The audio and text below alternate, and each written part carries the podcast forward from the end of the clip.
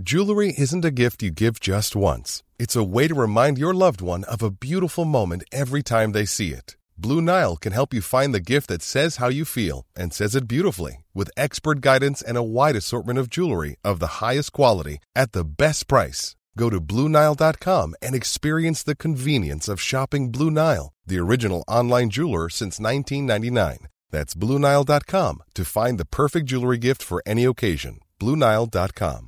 Mom deserves the best, and there's no better place to shop for Mother's Day than Whole Foods Market. They're your destination for unbeatable savings, from premium gifts to show-stopping flowers and irresistible desserts. Start by saving 33% with Prime on all body care and candles. Then get a 15-stem bunch of tulips for just $9.99 each with Prime. Round out Mom's menu with festive rosé, irresistible berry chantilly cake, and more special treats. Come celebrate Mother's Day at Whole Foods Market.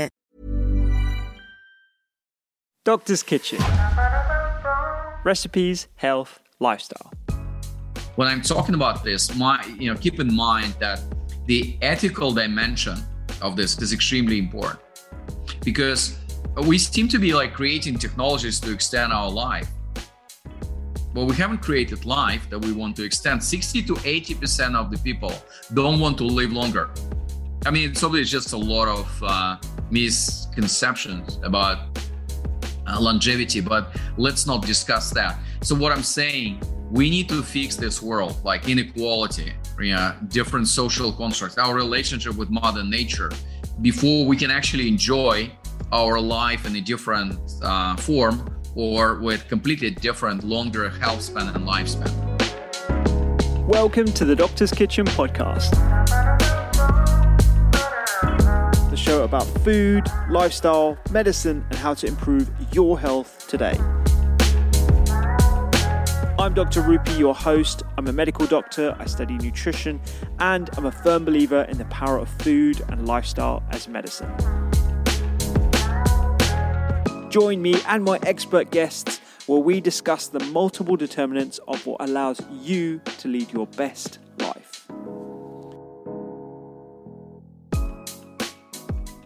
I am fascinated with the science of longevity, and I think this is probably the most disruptive area of science and technology that will have huge implications for not just health, but also drastically impacting culture, society, and the planet. Now, we've spoken to longevity researchers in the field, but today I wanted to open up the conversation to the drivers of this research area. Sergey Young is my guest today, and he is a longevity investor and visionary with a mission to extend the healthy lifespans of a billion people. And to do that, Sergey founded the Longevity Vision Fund to accelerate life extension technological breakthroughs and also make longevity affordable and accessible to all. Sergey is on the board of directors of the American Federation of Aging Research and is the development sponsor of the Age Reversal X Prize, a global competition designed to cure aging. His recent book, The Science and Technology of Growing Young, is a Wall Street Journal and USA Today bestseller, and he works closely with and is invested in the research and companies of people like Dr. David Sinclair, who's been on the podcast before, Dr. George Church, and Dr. Steve Horvath of the Horvath Clock. Given the advancement of science and technology in the field of life sciences, it is Sergey's belief that those who are very healthy in 15 years' time will live to over 150 years old. So that means anyone that's under the age of 60 will reasonably live long enough to experience these technologies, not in the media, but actually in reality as well. We talk about the key areas that will disrupt healthcare in the next five to 10 years, including the technologies surrounding gene therapy, longevity drug discovery and development and how that's accelerating today, as well as the whole area of regenerative medicine. And we also glimpse into the future and talk about the inevitability of something called radical longevity extension. And the, the key drivers around this concept and inevitability is the Internet of Bodies. So that's basically everyone's heard of the Internet of Things. This is the Internet of Bodies using pooled data resources from a number of different wearables to optimize individuals' health and using artificial general intelligence to power medicine. And we also get into the unsettling topic of transhumanism. Now, today's episode is obviously going to take a bit of open mindedness, but I think one thing is for sure the direction of travel is certainly increasing health and lifespan. And for that reason, we need to start having these unnerving conversations. And stick around halfway through because I ask Sergey about his daily routine of exercise, supplements, longevity habits, and diet. And if you're an avid listener to the podcast, you'll be pleased to know that pretty much everything that I talk about on this podcast is a longevity activity that aligns with his routine. And, and bear in mind, he has access to the world's best minds, the most uh, technologically advanced data input. So if he's doing what we're saying in the podcast, I think we're we're doing a good thing here. The podcast recipe of the week is my sulforaphane saute, a recipe packed with anti-inflammatory ingredients, including broccoli, edamame, and a delicious sesame dressing that you can find on the app the link is in the bio on whatever podcast player you're listening to right now. You can get access to all the recipes with specific suggestions tailored to your health needs.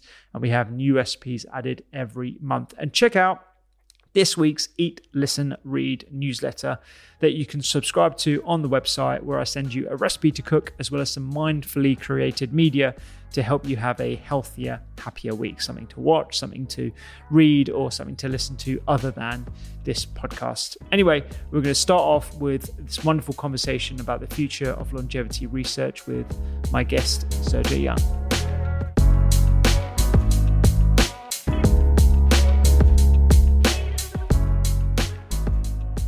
Talk about longevity, okay? And uh, yeah. so when I, if you look at my book, I'm talking about you know three different time horizons. So one is now. Mm. It's actually right in the end of the book in the bonus chapter. Again, it's twice as long as any other chapter in the book. There are so many things that you can do right now, and it's today is like high tech part, high tech part of today is really about power of wearables, which are becoming our uh, personalized healthcare devices. It's not activity mm-hmm. tracker anymore. It's something which will really mm. help you to monitor and manage your health and manage a lot of risks uh, on a day-to-day, on like minute-to-minute basis, actually. Uh, mm. right now and very soon. Um, and the other high-tech part of it is like early diagnostic, just using like there's always three Tesla MRIs, the beauty of medical screening to detect killer monster diseases, which are responsible for 90% of our deaths after age of 50, which are uh, cancer, heart disease, diabetes, and neurodegenerative diseases, at least in developed world. Um, yeah, just you know, doing the medical screening every year. As I always say, the the most important day of your life every year is the day of your medical screening. You know, my wife has a kind of different answer to that question, and she disagreed with me. But uh, I, I actually think like when I have 30 seconds on longevity, I push people to do their medical screening. Um, mm. And it should be as comprehensive as possible that you can really afford. And it should be at least once a year. And I, I'm doing this hmm. every year in San Diego, California, in Human Longevity Center. Yeah. Um, but uh, you don't need to go to San Diego. Yeah, proper checkup is not a rocket science. Any meaningful, uh, experienced doctor will be able to advise you on uh, and arrange it for you. Um, so that's actually about now. And and so that's the high tech part of it and low tech part. We just discussed it. It's your lifestyle changes. Okay. Um, so then, uh, in a book, uh, majority of the book is actually dedicated to so-called the near horizon of longevity innovations. And yeah. these are technologies and and scientific discoveries which will be available to all of us in the next 5 10 15 years. And um, there are many of things and this is where we actually invest with my longevity vision fund. We're investing in we're looking at 200 companies a year to invest in eight or 10 of them um, and when people ask me, like, Sergey, what are the most exciting technologies which should be available to us in a decade or two, which will help us to break this sound barrier of 122 years, the maximum lifespan on Earth, and add decades of healthy and happy years to our life. I'm always talking about three things. So one is gene editing and gene therapy, because we already know all 3,000 genes in our DNA. Uh, and we can either amend the DNA, which is basically gene editing, or we can influence the way these genes express themselves inside our body. So this is called epigenetic.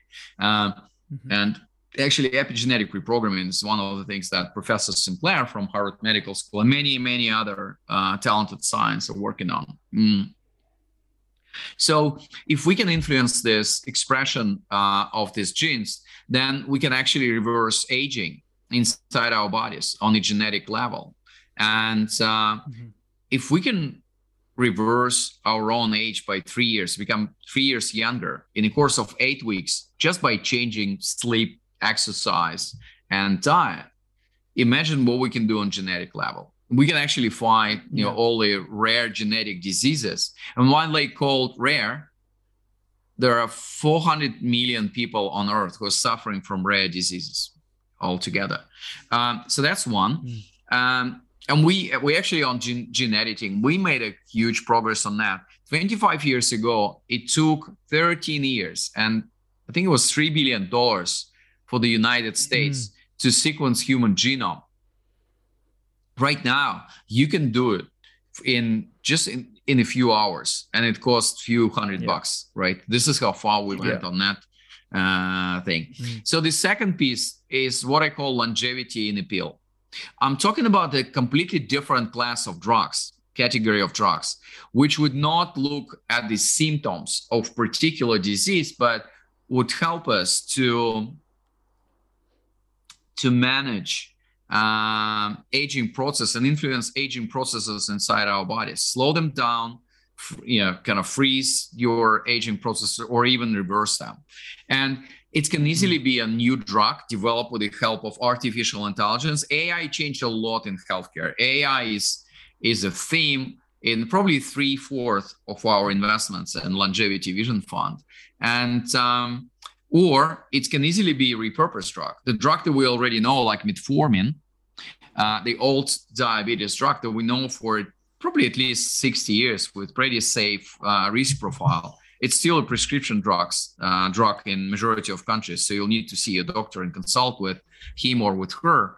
But uh, it seems to me uh, that metformin can be a good candidate for longevity drug. Uh, we still need to run a human trial.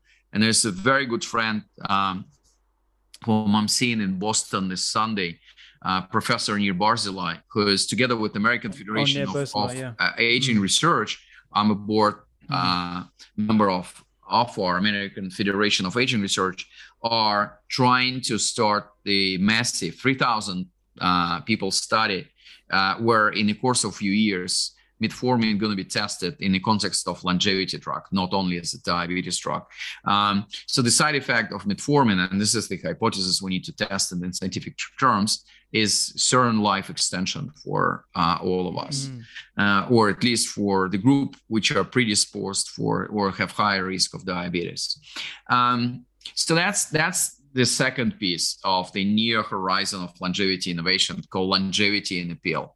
Um, Mm-hmm. And the third one is replaceable organs or organ regeneration. This is part of the bigger area called regenerative medicine. Like stem cells are there as well. But well, think about the old car. We can, ex- as a metaphor, we can extend the um, lifespan, if you want, of the old car just by replacing, mm-hmm. you know, different parts. You can never replace like an engine, and um, and I think the technology an approach of the future for us is uh, at least uh, you know as far as we remain in the current biological form it's going to be to replace organs or systems inside our bodies. In fact actually two most different most difficult things to replace um, are our brain and our heart which is not a surprise. Um, mm. But then we, it's just an example. So, like to replace organs, you can use different avenues. Like you can actually 3D print organs. We still are yeah. not there in terms of massive production, in terms of uh, compatibility of 3D printed organs with our bodies. But uh, a lot of 3D printed organs um, printed from biomaterials are actually used for scientific experiments, and this is this is great relief and huge efficiency uh, driver of scientific experiments because before that you would actually need to use either animal models or um, human organs for these experiments. Mm-hmm. Um, so you can do like 3D printed organs. You can use uh, other um, animals to regrow human organs, like pigs. We're very genetically close with uh, uh, pigs. Um, or uh, you can actually regrow organs inside our body in our lymph nodes. And three years ago, we invested in a company called LyGenesis. They based in Pittsburgh. Uh, amazing company. What they do, they take donor liver. And by the way, like liver transplantation is, at least in the US, is extremely expensive procedure. It's six yeah. to eight hundred thousand dollars. You would need to wait for a month for your donor liver to arrive and, and be available.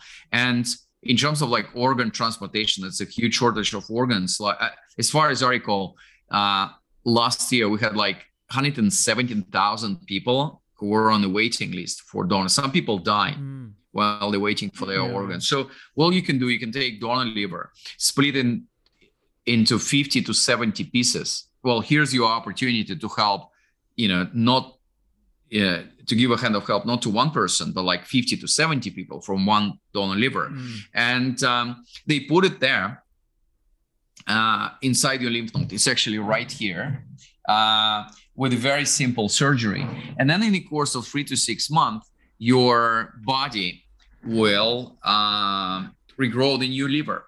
And then it's just a lot of interesting things uh, happening. In fact your new liver like a liver bead uh, stops to grow exactly at the moment when it takes all the you know necessary function which is suitable and uh, and uh, needed for your uh, body. Uh, that's actually pretty yeah. cool. So they've done a lot of studies in animal models, like with dogs, with the primates, obviously mice, um, pigs, etc. And it was very successful. And um, this January, actually, 2022, they started, they got FDA approval and they started human trials. And they had huge demand wow. to be participate in that with people um, uh, from people who uh, have like a terminal liver disease and about to die mm.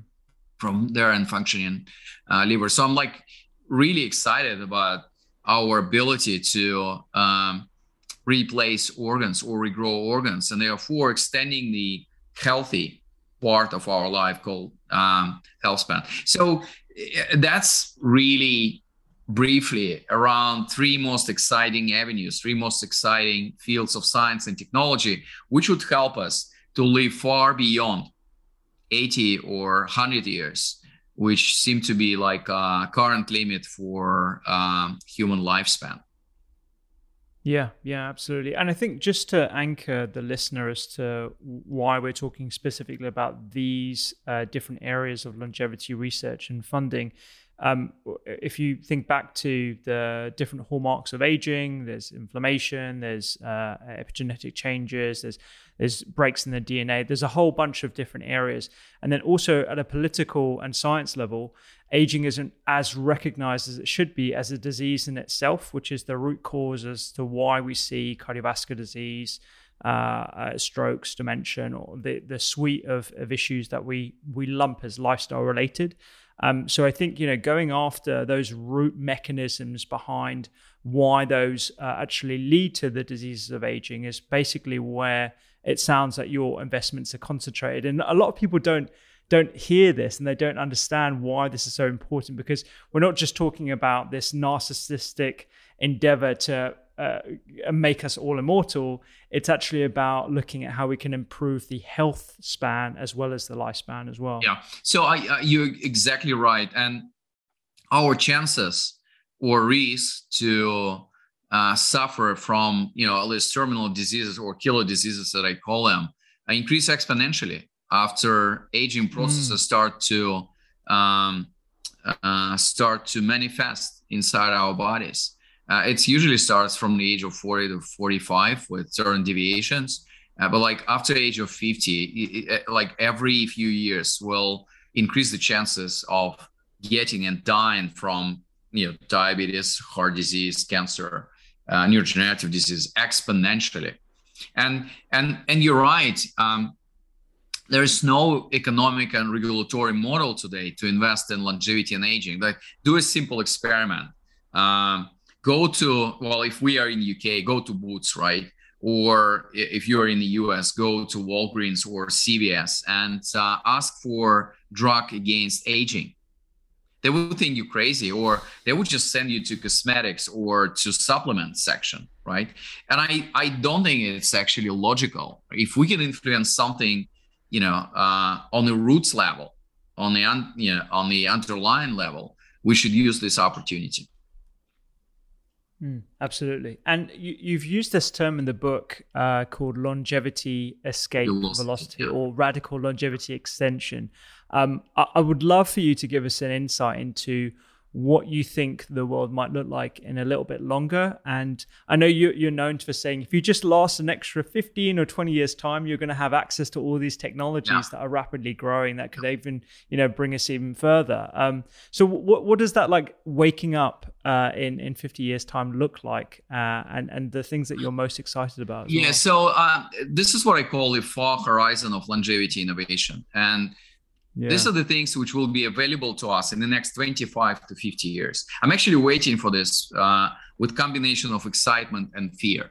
Okay, so some of these mm. technologies are really, uh, I couldn't really accept the fact that we're going to be using that. But knowing what I know about longevity field as an insider, let me share with you what are my takeaways about this whole thing. And by the way, when I'm talking about this, my you know, keep in mind that the ethical dimension of this is extremely important.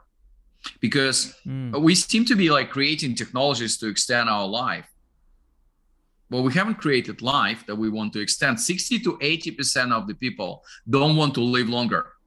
I mean it's obviously just mm. a lot of uh, misconceptions about uh, longevity but let's not discuss that. So what i'm saying we need to fix this world like inequality yeah, different social constructs, our relationship with mother nature, before we can actually enjoy our life in a different uh, form or with completely different longer health span and lifespan. Okay, so the, and by the way, I've just last year I've done it was in London. I've done a TEDx talk called "Morality of Immortality." So if if you guys have 15 minutes, you can take a look uh, at this as well. So moral implication of that is important. So, how the world will look like in 25, 50 years from now? Well, remember the near horizon of longevity innovation. And I told you, like, uh, within the near horizon, we'll be able to break this sound barrier of 122 years. We'll have all the technology and all of the science uh, to live beyond 120 years, probably to 150, like whatever the number is. Um, so what's next? Um, I do believe that it's almost impossible for us to live beyond 150 years in a current biological form. So in the future, man and machine will become one. Okay, and it's going to be it, it's actually the theme for my next book, for my second book, um, and um, we are we're going to be living in a, in a world where humans gonna be we're gonna be different version of humans like it's gonna be a world of human augmentation. It's gonna be a world of human body and mind 2.0 and um, mm. what are the technologies that we're gonna enjoy? We're all gonna be full of sensors. Um, sensors will will be embedded and and uh, they're actually going to be interconnected. So we'll have similar to internet of things that you know today. We're going to have internet of bodies from the word uh, body um, in the future. And it's going to be artificial intelligence, which will help us on the individual and the societal level to manage and monitor our health. It's going to be world of nanobots, which is going to be flowing inside our different liquids and inside our body and kind of fixing different problems, doing diagnostic um, as well. Um, it's going to be world of human avatars. Um, and uh, funny enough, we were about to invest in in avatars, and we were hesitating between robotic form and um, and um, uh, virtual avatars. And it seemed to me uh-huh. actually, and it was shocking for me to realize that reconstructing ourselves in the virtual environment was much more efficient and cheaper. So, and I hated this idea. So we didn't invest to robotic avatars because we were not sure they they had a winning um, dimension of this development because I hated the idea of living in, in a virtual uh, environment. But it was very interesting. So for the for my book, when when we were covering the human avatar um, uh, part of the text, I actually interviewed Professor. Uh, I think his name is Susumu Tachi. Uh, he is mm. from Japan, and he was the one who invented human avatar concept back in 1980. He still call it teleexistence. Right. Amazing guy. Uh, and I also spoke to Peter Jackson, the man behind Avatar, Lord of the Rings, um, uh, Hobbits uh, movies about the future of uh, the world and the influence of avatars uh, on that. Um, our brain gonna be interconnected with computer power and with artificial intelligence. Mm. Funny enough, we already have this integration with uh, computer power with and with artificial intelligence, mm. and it's our smartphones. We outsource a lot to our smartphones. Uh, like this simple example is uh, we outsource uh, uh, the the task of memorizing phone numbers to our smartphones, oh, yeah. right? Yeah. I just know like phone number of my wife and my assistant. That's that's basically yeah, yeah not even my parents. Um, and uh, this is what done. We're just using very inter- inefficient interface today. Like I'm using my eyes, you know, ears, yeah, uh, to uh, my fingers to type something. This will change. So man and machine will become one uh, brain computer interface similar to what is done today by Elon Musk in Neuralink. Uh, in uh, mm-hmm. and and and the trade-off here it's uh, between kind of invasive form of um, this integration uh, versus non-invasive uh, form of integration between the brain and computing power. that's basically it. Um, so here's the world, and then you already touched on the point of immortality. I'm not a big fan of immortality at all. I actually think if you take out the mm. death from the human life cycle, we're not going to be humans. But again, knowing what I know from the field, it doesn't look like we would need to decide one day whether we're becoming immortal or not. The way it's going to look like technically, uh, it's like every five to 10 years, you will need to decide are you going to live another five to 10 years? Are you going to embrace, enjoy, and use the, the latest outcome of, you know, available science and available technology to extend your lifespan? Um, so that's that's the whole idea. So it's going to be like a series of your uh, life extension decision uh, every three, five, um, 10 years. And it's actually it's raises a lot of moral issues as well because in the current world yeah. your decision not to extend your life is considered a suicide or considered like a plain god. So just a lot of things that we need to change debate and discuss on a societal level from the ethical perspective to switch into this paradigm of living. But i'm pretty sure it's going to be available for everyone because the way mm-hmm. technology developed itself, we're talking about the huge democratization coming to the healthcare. And um, like almost every technology that we invest in in Longevity Vision Fund, remember my mission and our mission is to bring affordable and accessible version of medicine and technology uh, to the world. Uh, decrease the cost uh, of the against a current treatment or current intervention, current way to deal with particular disease by factor of 5, 10, sometimes even 20 times. So the future mm-hmm. medicine going to be data driven, technology based, and it's going to be much, much cheaper to the extent that I do believe, and I this is my dream, that one day the highest and the best version of healthcare services is going to be offered uh, to everyone for free. But I'm I'm always been idealistic, so um, yeah, with voices of some skeptical guys as well. Yeah, absolutely. I mean, I, am an eternal optimist, but I do hear a lot of pessimism around this, particularly when it comes to equality. But I think you, you made a really nice parallel in the book uh, with the uh, inventors of the uh, of human flight, um, Wright brothers, oh, yeah. and a few others as well, about how you know initially when you're even broaching the idea of human flight, it's a ridiculous, and b you know once you do achieve it, it's inaccessible to the majority. But you know uh, decades later, it's accessible to most people on average incomes. It's allowed an incredible amount of uh, globalization. We can experience cultures from around the world, and we see it as a net positive thing, uh, aside from the environmental pollution aspects, which hopefully we'll be figuring out as well. So I think that's a nice lens to view uh, longevity in. I agree. I agree. All right, Well, even in a world when Ryanair or EasyJet will uh, you know, bringing from A to B with the same speed like private jet or you know business class on British Airways, and I really enjoy it. What, what's your main sort of argument against people who say that we shouldn't be entertaining this idea, particularly uh, with regard to how we are going to be uploading our memories and our personality onto the cloud, which almost seems quite inevitable. Yeah. I mean, we already do a lot of sharing across social media, or, albeit in a relatively analog way. It's just like an extra step towards that. Like all my stories, all my information, everything is on social media, it's on my website, everything's already been uploaded. So it doesn't seem that far a step for uh, yeah. integration. Yeah. So what do I think? Well, number one, we doubled our average lifespan in developed world in the last 100 years. So it's yeah, it's went up from 35 to 40 years. Think about this. The average person 100 years ago were living in this world yeah, for like 35 years. Okay.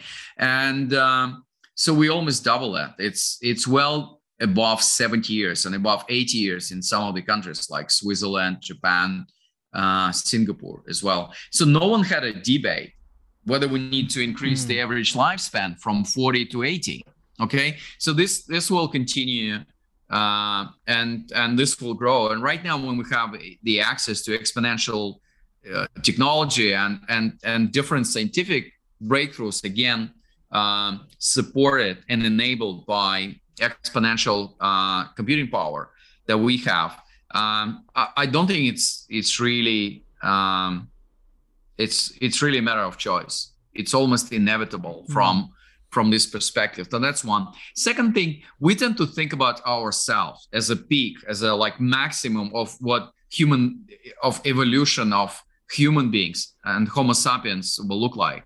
But we just part uh, in in in this evolution process, right? And and future hu- humans, um, well, they they should not necessarily be uh, similar to us. So we'll just we'll have a another um, dimension, right, or the horizon within the human evolution process as well. And there are a number of uh, you know things there. Like people always ask me, like, will Mother Planet sustain this whole growing population? And my answer mm. is always like, well, think about food. Like in, in the U.S., only 45% of food uh, goes to waste every evening from restaurants, households, um, supermarkets. This is ridiculous. We have enough food on this planet yeah. to feed more and more people. Not to talk about advancements in in agriculture, energy like re- renewable energy sources will will be super helpful in this regard. And and in terms of population of on uh, Earth, um, uh, if you look at the latest studies, uh, the way it looks like, it's going to peak somewhere around 2050 from current 8 to 10 or 11 billion people and then it's, it's going to go down to 8 again by the end of the century. China alone will, will lost in the current um, uh, in the current rates will lose uh, 600 million people from 1.4 to 800 people. And and then all uh, all the parts of the world, with exception of Africa, which will retain the positive reproduction rate. Um, the rest, um, societies and and and population on country by country basis will become uh, older, uh, but more efficient, more productive, and younger in biological age terms. So for me, it's not an option to bring um, longevity uh, technology to the world it's a response to the silver tsunami and massive demographic changes that we're already seeing and we'll see in the mm-hmm. future. And like, forget about 2050. Uh, I was just speaking this summer, oh, sorry, summer 2021. I was speaking at uh, Singapore, And Singapore will have 25% of its population at the age of 65 and above by the end of this decade. So the time is now. We need to respond to that.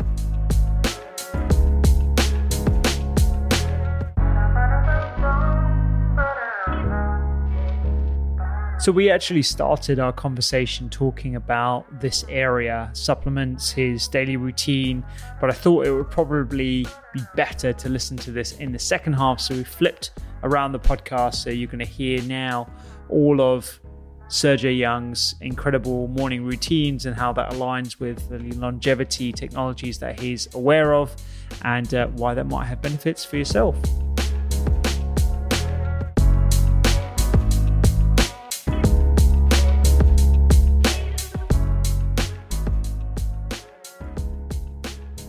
One i'm father of four.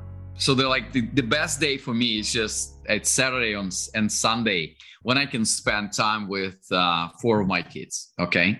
And we live uh, by the river and a huge house. Um, we rent this. I'm not owning this. Uh, because all my resources i'm not elon musk but like he's a great uh, model for me. All my resources are committed to longevity and investment not necessarily to owning you know any piece of real estate.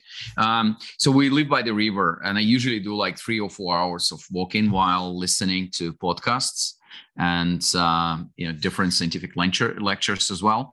So if you do if you if you look at like monday to friday um, so what do i do? Uh, when I start, uh, I have like 30 minutes. It's not a magic morning. I don't know if your audience is um, is familiar with the magic uh, morning book and routine. It's not like a magic morning, but this is my version of the magic moment. So I need to do something for my body. I need to do something for my brain, and I need to do something for my soul. So body, um, it's usually I, I six out of seven mornings uh, during the week, with exception of Saturday morning, I start with physical exercises. So, you know, twice a week I do yoga and stretching. Twice a week I do functional um, training, and twice a week I do Pilates. Um, so that's that's kind of my body thing. Uh, then for um, for my brain, uh, I, I, just usually do like five or ten minutes of reading, and uh, and usually it's pretty you know science heavy literature uh, or something dedicated to uh, human health and biology. Um, like the latest string was "Younger You" by Dr. Carr. Uh, uh, I think it's Carr Fitzgerald. Um, was done this amazing study when they reversed the aging in a group of people by three years. So all of them became three years younger uh, in a course just uh, of just eight weeks, changing what is the miracle uh, tools, sleep habits, physical exercise habits, and the diet. I love it. I love it when we all be, you can become younger, almost like free of charge. Uh, in the course of um, eight weeks. So younger you, um, yeah, I'm, I'm, reading the new Keith Ferrazzi uh, book about uh, he called it present of work, not the future of work. Uh, he's a very good friend of mine. Keith Ferrazzi is the author of Never Eat Alone, like the best and, and the most famous networking book um, um, in the world, I think. Uh, so so that's that's my kind of brain stuff. When I'm just trying to read something in the morning, which I can use for my kind of thinking processes and reflection time uh, during the day. And for the soul, it's usually uh, like I'm, I'm like less disciplined of doing uh, in doing something for my soul. So like every and I doing this probably every second morning, not every morning, because uh, I'm kind of lazy and uh, have attention deficit disorder. I have so many things on my plate intentionally. Uh, it's usually like meditation or gratefulness or reading something uh, of the spiritual nature. Um, that's it. Yeah. So like once a week, I just do like meditation on uh, how do you call it in English? It's like uh, nail beds, something like that, like you know, piece of wood with a lot of nails on it. And you just stand on that. Yeah, it's pretty painful. This is like probably the most painful experience I've ever had. But after first five minutes, you actually can you know stay on that for as long as you want. I usually do like 40 to 50 minutes, and that's uh, it's very interesting. So that's that's my morning routine. So then I do. So I'm just trying to integrate in the picture of my day for our audience. I was just trying to integrate the different longevity habits that I'm I'm using. So that's kind of one. Then the second thing, if if you look at my kind of food consumption pattern, uh, I'm big fan of fasting. Uh, which is not a surprise because there's a lot of disagreement in the scientific communities what actually extends our lifespan. But it's one agreement: uh, decreasing our caloric intake would actually add at least two, three, or even five healthy years to your life. So I'm I'm a big fan of it. I, I, I love this whole kind of access of energy that I get in the end of fasting. So I, I actually do like two types of fasting, three times. One, every day I, you know I try to fast um, at least uh, for like 18 hours, including my sleep time. And then my so my food consumption window is within like six hours. And it's either I'm, I'm not really a morning person. So that's why it's always like a lunch and a dinner uh, between 12 and 6. So that's kind of one type of fasting. It's called intermittent fasting. Obviously, you, your audience heard about this this thing, and it's like easiest thing to to um, where you can start uh, developing your fasting habits.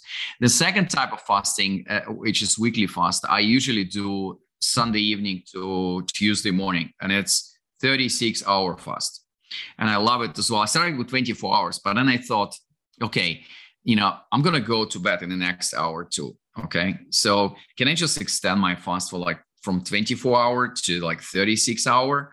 Because uh, I'm sleeping anyway. I mean, I'm not taking any food uh, during my sleep time.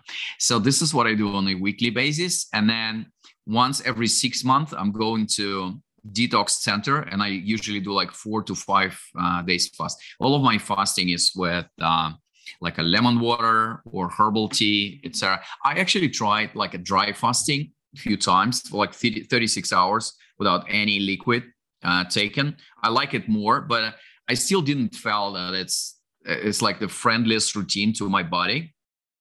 So i actually i actually thought like fasting with water or herbal tea is uh, like a safest way to do it.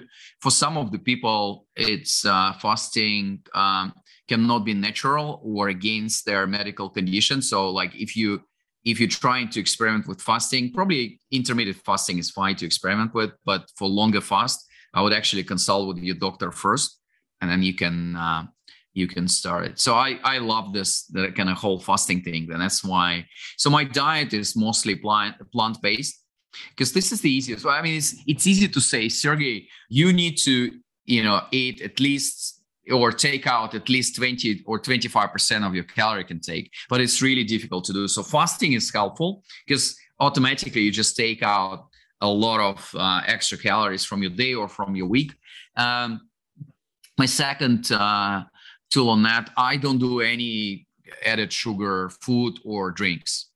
And and actually you know I'm uh, uh, I'm a CEO of the fund, so my team uh, they don't have a choice like getting access to sugar drinks. So if you look at our small kitchenette that we have in the in the office, it's it's like lemonade that we produce ourselves with no sugar, just lemons, grapefruits uh, there as well. Uh, different herbal teas, decaf coffee is always offered. I'm on decaf coffee for the last um, four years because I'm very I'm very like receptive to the caffeine.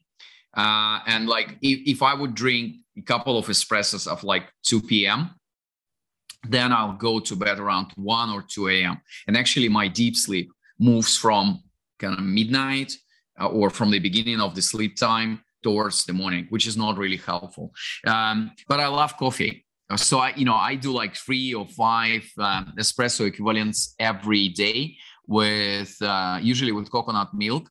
Uh, and um, and I really I, I, actually do think the current level of development of um, uh, coffee production uh, is so advanced, so you couldn't really tell the difference whether it's you know, uh, decaf or normal coffee um, as well. So then again, how do I decrease my calories? One is is uh, uh mostly plant based. Um, eh, sorry, first is fasting. Second, yeah, I took out all the sugar uh, from food and drinks. And third, I'm mostly plant based. I'm not really religious in terms of you know, becoming a vegetarian, but a lot of my friends are vegans. Um, but I'm trying to balance my diet. So I decrease really uh, radically my my intake of animal protein and fish protein as well. And if if I do it, then it's um, in most of the cases uh, it's organic. Um, and some people think it expensive. I, I, was actually looking at the study done in the U.S. a couple of years ago when when uh, on a family basis if families switch to more plant-based version of the diet. So like integrate more plants and vegetables in their diet and they prepare it at home. They actually saves at least $950 per household uh, on uh, on an annual basis. So that's that's actually healthy for your finances um, as well. So that's kind of food stuff. Um, i'm trying not to eat after 6 p.m uh, though I, you know I, I love doing that but uh, it's not necessarily helpful for my sleep as well. So we'll come back to the sleep in, in the end of um, of conversation. So what we covered: uh, morning um, fasting and diet habits and physical exercises. We we did discuss, you know, you know, that I'm doing something like six out of seven days um, every week. What is important for me is doing my 10,000 steps a day. And we have this binary view of um, of uh, how our physical activity should look like. So it's either like I'm, I'm just sitting at home uh, watching the screen where other people do uh, football, you know, or uh, any other sport. So this is my way to exercise. Or the other extreme, you know, I need to run a marathon, or I need to uh, become an Ironman or Iron Woman. So uh, I do think there's something in between, and and doing 10,000 steps a day, measured by your favorite wearable, whatever you like, um, is a great baseline because it helps your body. Like it helps with a lot of things in terms of your metabolic balance, um, joints, um, bones, uh, muscles, uh, activity, etc. So um, that's what I'm doing, and I'm again I'm like in my case I'm using either Whoop or or Apple Watch to measure 10,000 steps uh, a day as well, and I'm integrating walking in a lot of um, activities that I do during the day. I, usually at least one or two Zoom calls I'm doing when I'm walking, and it's pretty cool. I have very strong right hand because of that because I need to carry my smartphone so people can see me on Zoom, but it's uh, I think it's it's kind of cool that we can integrate walking in so many parts of our life. What else? Uh, obviously, you know, I I'm avoiding all the bad habits, so I'm not uh, smoking. Uh, I did uh, probably four years of smoking when I was young and when I was a student, but uh, it was 25 years ago. I'm 50 now. Uh, if you in, by my chronological age, my biological age yeah, it's uh, yeah. So my biological age is uh, somewhere around 43 uh, at the moment, but it was 25 years ago, and um, and so I don't do smoking because smoking is like literally 10 minus 10 minus 10 years from your lifespan and health span. It's almost like a cancer lottery in a way. I always using my seat belts, even if I'm on a rare seat, and even if when I'm in a country where you can actually avoid using your seat belts, on a rare uh, seat of your car. Um, I don't. I avoided, you know, all this spike of interest into motorcycle riding. What I've seen in a circle of my friends. I don't know if you've seen this uh, graph um, or this chart. I think it was done by Harley Davidson, and um, it's for the male and and how the sales volume for motorcycles look through the years, the age, different age cohorts for men so it's like this, this, and this. And then around 45, it peaks like that and it goes down. So motorcycle riding is uh, 17 times more mortal and more dangerous than driving a car. So uh, so this this whole piece that we just discussed in the last two minutes for me is don't die stupid or don't do stupid or passive longevity, if you want to have a polite way of uh, uh, saying that. Um, so we mostly covered uh, this one. And finally, in terms of our spiritual health, there's, there's important part of my you know, different longevity buckets that I cover in the book. By the way, the book called The Science and Technology of Growing Young. It was published August last year and immediately became Wall Street Journal bestseller, USA Today bestseller, number one on Amazon in three different categories. So became very popular. The, the, the largest part of the book, the largest chapter in the book is a bonus chapter called Who Wants to Live Forever.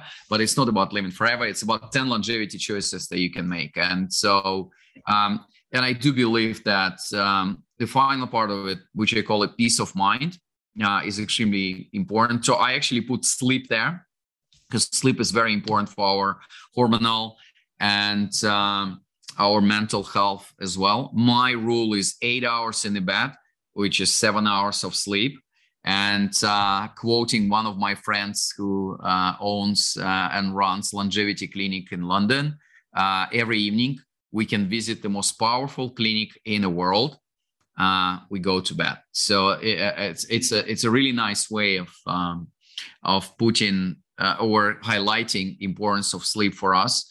I'm I'm I changed my relationship with sleep after reading um, Why We Sleep by Matthew Walker. Yeah. And uh, before that, I was just using my sleep hours like an endless credit to do some other stuff in life. Right now, I'm I'm actually pretty disciplined in terms of spending eight hours uh, in a bed, and I'm I'm using Oura Ring during the night. So I'm taking out my Whoop and I'm taking out my Apple Watch um, and I do think Oura has a very good algorithm, specifically Oura 3, uh, for different sleep stages. So I'm trying to maximize my deep sleep for this to be at least two hours every night. And I started with 30 to 45 minutes. And um, I think it was Dave Asprey, a uh, very good friend, uh, father of biohacking in the world, and Matthew Walker with uh, his book influenced me and gave me a lot of uh, small tips how to uh, structure my approach to sleep and maximize my deep sleep and my sleep hours uh, um,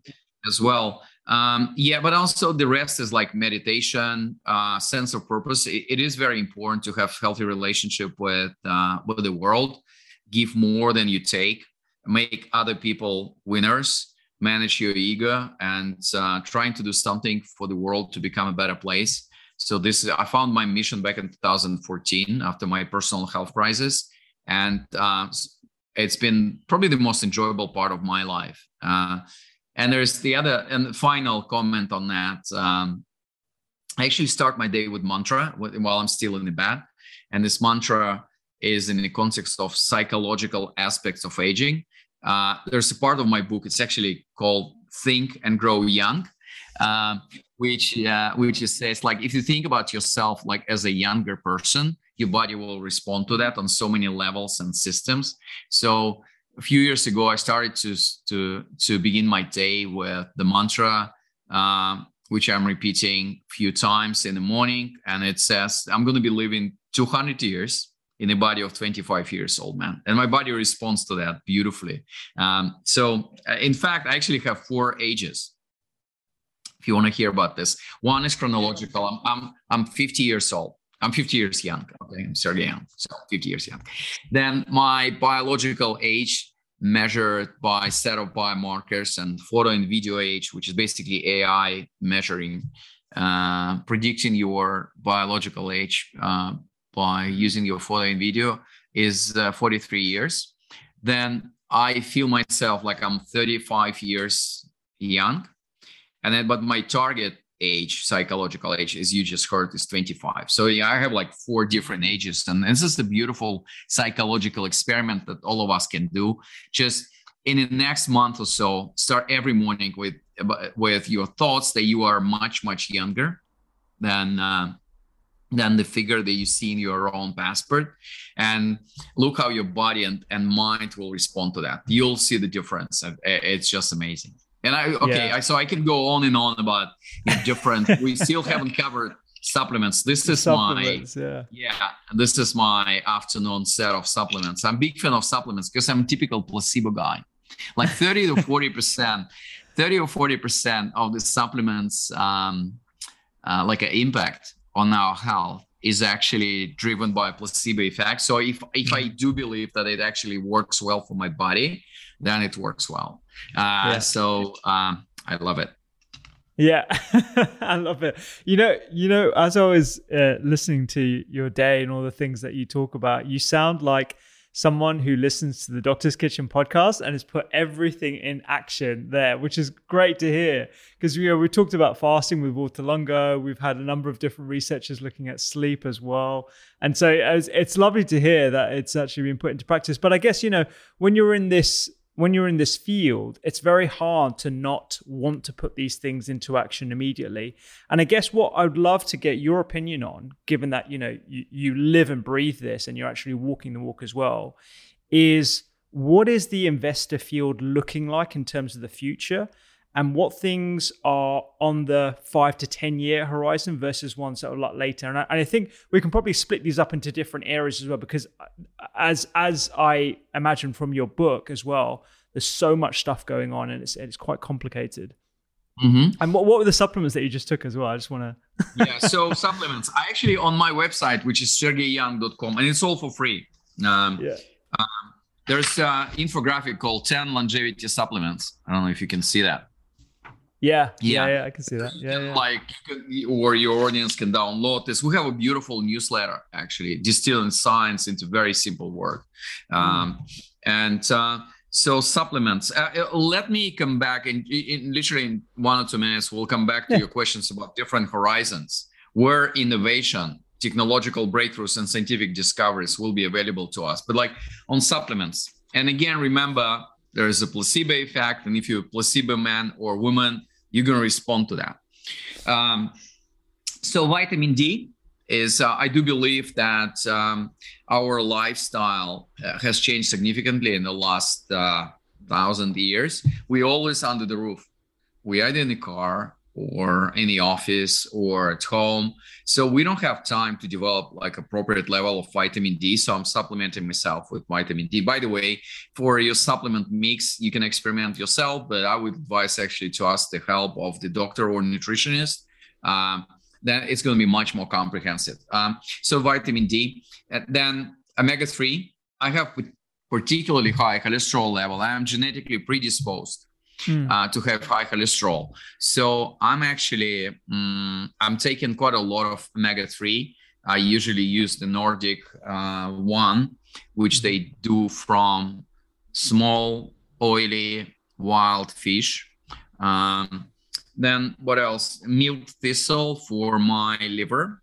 And, and it's all on rotation with exception of hmm. vitamin d and omega-3 the rest is like you know i'm taking this for a month and then i'm waiting three to five months to do another one month course right? So I'm, I'm a huge fan of not constantly supplementing my own body but leave a lot of capacity for body to develop this thing and get it from uh, the food to the extent that we can uh, given the current development of the food, food industry and food supply chain. But um, so milk thistle seaweed. I'm big fan of seaweeds. So i was mm. born not in the middle of nowhere, in the end of nowhere, in the USSR, in a place uh, which which was closer to Japan. I live literally like 200 oh, wow. miles across from the northern Japanese island, and uh, it was 300 miles to the regional capital and 200 miles to Japan. But it was former USSR. There's no way I can travel to Japan like I you know I do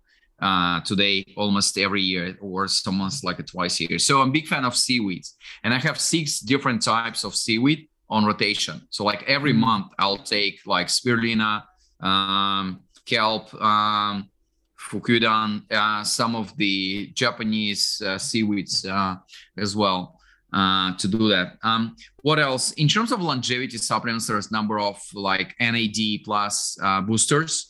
The one that mm-hmm. I take is NMN, and I'm doing this for the last uh, uh, two years.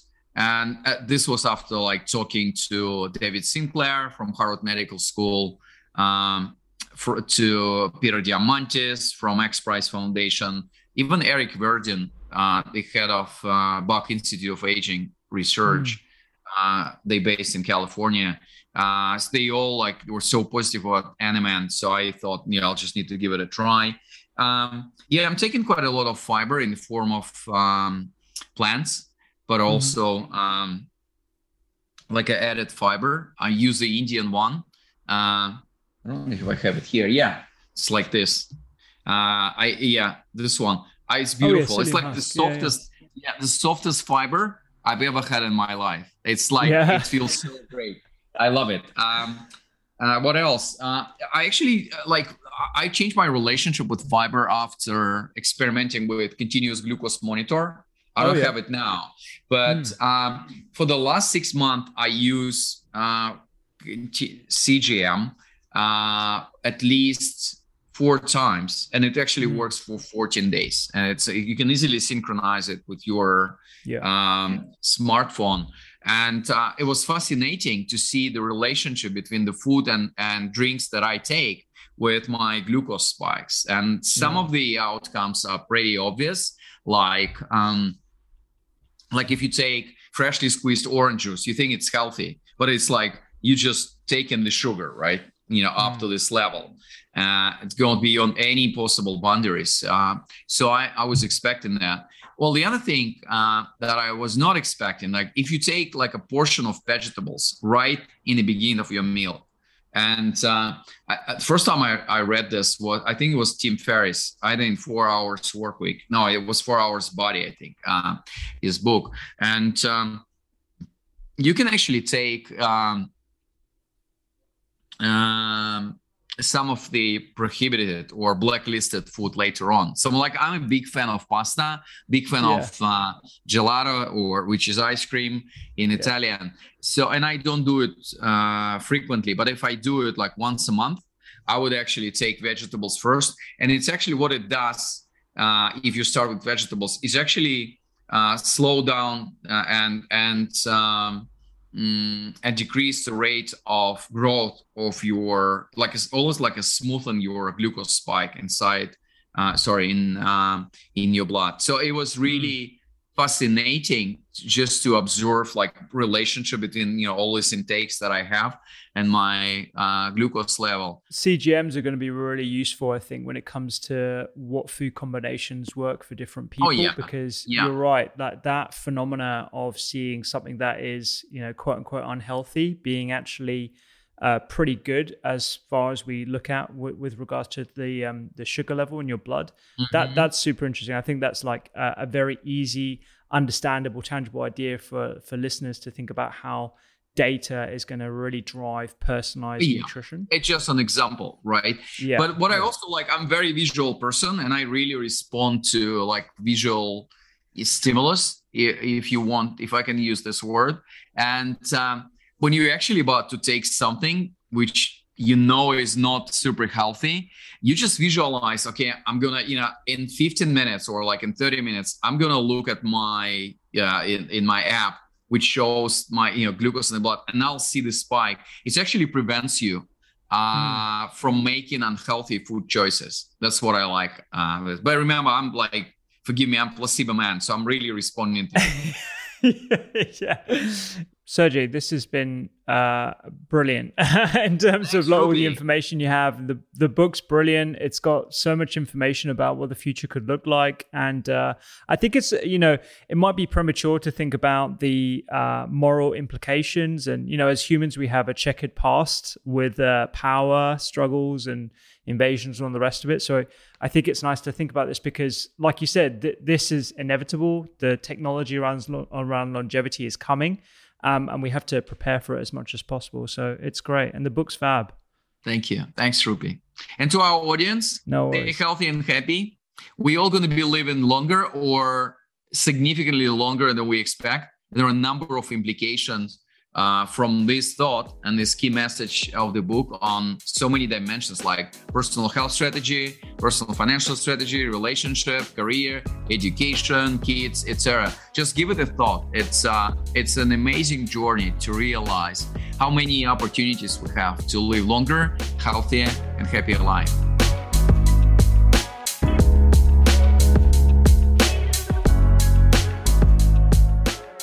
Thank you so much for listening to this week's episode of the Doctor's Kitchen podcast. I really hope you found all the information useful. Remember, you can get this week's podcast recipe of the week, the sulforaphane saute from the Doctor's Kitchen app. The link is in the bio, and we're going to be adding new recipes every week, plus developing new features including some of the technologies that we actually talked about on this podcast episode as well. So watch out for those. We've got big dreams and big ambition to make this the best app that you have on your phone. And yes, Android users, I'm really sorry. We are still working on an Android version and hopefully we'll have something later on in the year. I will see you here next time.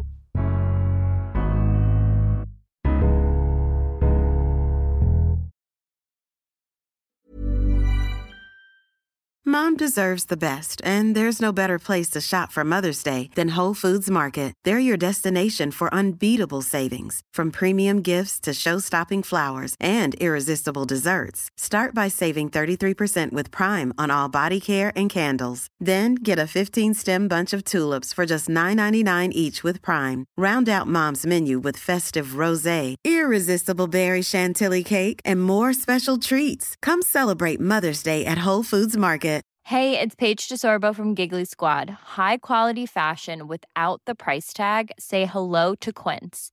I'm snagging high-end essentials like cozy cashmere sweaters, sleek leather jackets, fine jewelry, and so much more. With Quince being 50 to 80% less than similar brands. And they partner with factories that prioritize safe, ethical, and responsible manufacturing. I love that. Luxury quality within reach. Go to quince.com slash style to get free shipping and 365 day returns on your next order. Quince.com slash style.